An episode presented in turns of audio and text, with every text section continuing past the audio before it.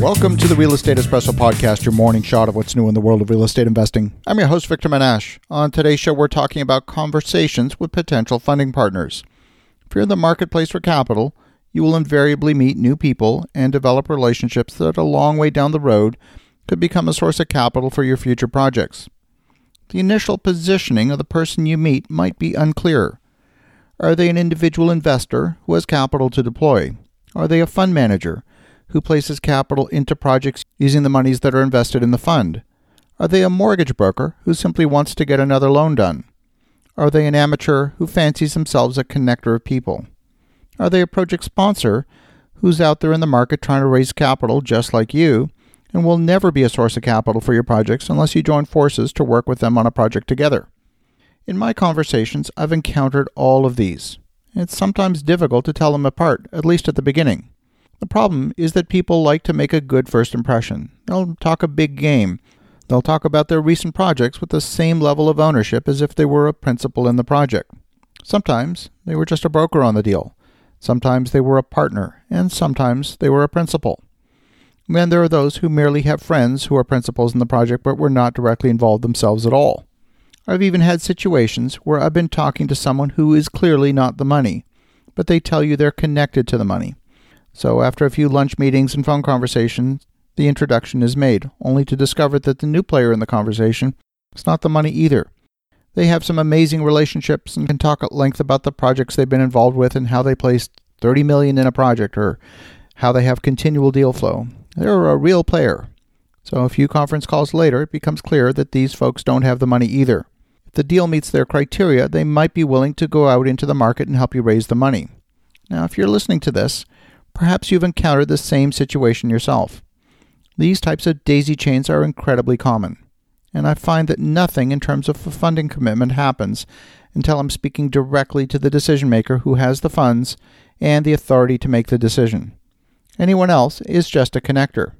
If they're not the decision maker or part of the core team that makes the decision, they're a connector. So the question is if you're dealing with a connector and not the money directly, are you wasting your time? Well, the answer is maybe. Unless you can transition the conversation into a direct conversation, you are wasting your time. So the question is how long do you spend nurturing conversations with connectors? If the path to the actual decision maker is through a connector, then the connector remains important, but only to a point. If the connector is twice removed from the funding partner, your chances of a successful transaction become vanishingly small. You want to exercise care in how you conduct yourself with serious funding sources. If you don't have a live deal to discuss, you don't want to waste other people's time.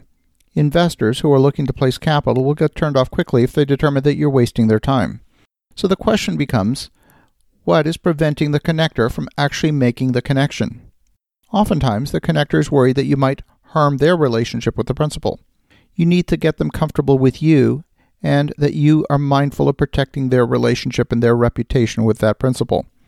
If they're still not making a direct connection between you and the money partner, maybe they're faking it and don't have such a good relationship as they're representing.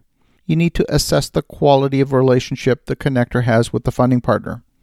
You need to ask directly what the connector needs to make the introduction. Of course, you need to pay close attention to the legalities of working with connectors. If the connector expects to be compensated for the introduction, you should be mindful of the regulations around compensation connector may need to be licensed in order to receive compensation, and you certainly don't want to run afoul of these regulations.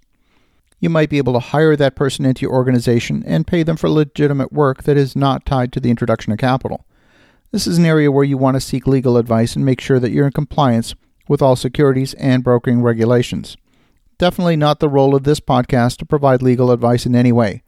I'm not a lawyer and I'm not in the business of providing legal advice.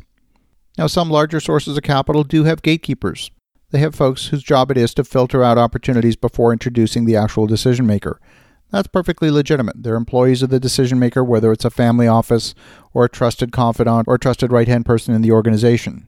And if you're dealing with a gatekeeper, it's important to make sure that you satisfy their criteria before trying to request a direct meeting with the principal decision maker.